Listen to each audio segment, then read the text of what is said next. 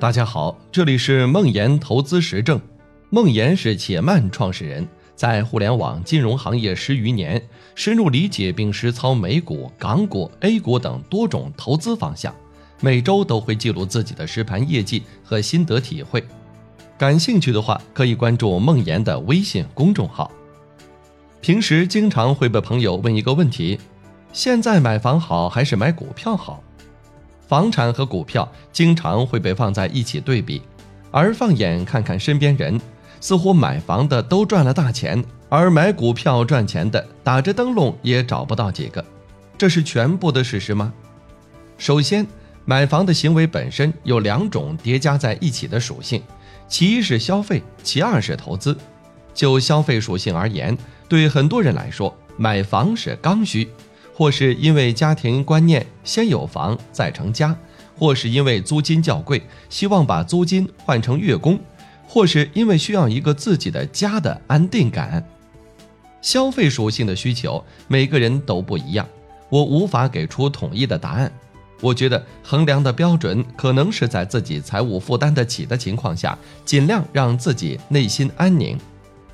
我们今天的讨论更多的在买房的投资属性上。从二零零九年一月到二零一八年四月，中证全指的上下波动是非常大的，而北京商品住宅成交均价则是一路向上的。所以在现实生活中，有幸买到了房子的人都赚得盆满钵满，不幸坠入股海的人则冷暖自知。但造成差距的原因是什么？是因为股市是垃圾吗？我认为，找到任何事情背后的原因很重要，只有这样才能帮助我们更好的做出对未来的选择。下面我会从四个点来分析。第一，收益数据。二零零九年一月到二零一八年七月，刚好九年半的时间，北京商品住宅成交均价从一万零四百八十六元每平米上涨到四万四千零八十三元每平米。涨幅为四点二倍，折合年化收益百分之十六点五。中证全指指数从两千零七十一点上涨到四千一百一十四点，涨幅为一点九九倍，折合年化收益百分之七点五。很明显，房产的年化收益比股市高整整十个百分点。但是有一个因素很重要，那就是终点的位置。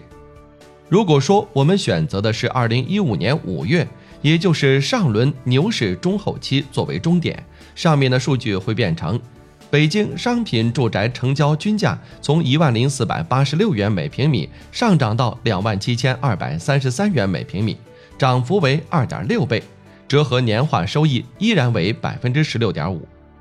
中证全指指数从两千零七十一点上涨到七千零四十七点，涨幅为三点四倍，折合年化收益百分之二十二。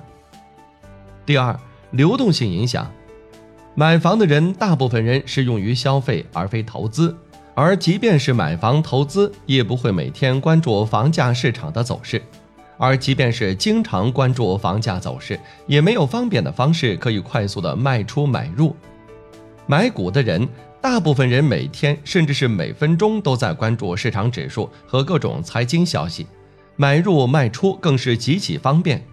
人性的原因使得你经常会在市场底部卖出，而在牛市中后期买入，这是买房人和买股人收益差距的重要原因之一。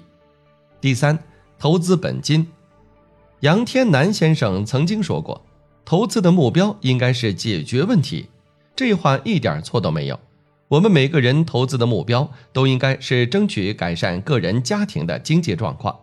买房的人用于买房的本金都是家庭所有的积蓄，甚至动用了父母的积蓄，一笔一次性投入，然后静待资产的上涨。买股的人则是典型的倒金字塔结构的资金投入，熊市的时候不投资或者少投资，牛市的时候再一路加码。同样一个人，假设在二零零九年初用一百万全款买了套房，二零一八年的时候这套房变成了四百多万。他仿佛赚了三百多万，而他同时在股市里面投了三十万。虽然股市有上涨，但由于他倒金字塔的投入结构，最后一共赚了百分之五十，结果只赚了十五万。这是买房人和买股人收益差距的另一个重要原因。第四，杠杆，买房的人被动地利用了长周期较低利率的杠杆，而买股的人的杠杆基本是一出血泪史，上涨追加杠杆，下跌的时候平仓卖出。到这里，我想答案已经很清楚了。在一个长周期一直上涨的市场里，一次性的投入较多的本金，加了足够的杠杆，不再操作，而是静待资产增值，是你看到买房的人都赚了大钱的原因。那些股市中赚了大钱的幸运儿呢？其实也很简单，在熊市的底部区域投入较多的本金，控制亏损的幅度，克服自己的贪婪和恐惧。等到牛市的时候卖出，我猜这里一定有一个杠精的问题在等着我。要是牛市永远不来，但房市一直上涨呢？房地产牛熊周期的时间远远超过股票市场，我们还没有经历过一个真正意义上的房地产熊市。有兴趣可以看看香港九二年以后十余年的情况。如果房价掉头朝下，刚才说的流动性、本金、杠杆都会变成反向的杀手。我不是说房价一定会跌，但我认为房价可能是处在高估区间的。站在今天这个时点，投资股市的收益率大概率会超过投资房地产。当然，前提是你需要在熊市的底部区域投入较多的本金，控制亏损的幅度，克服自己的贪婪和恐惧，等到牛市的时候卖出。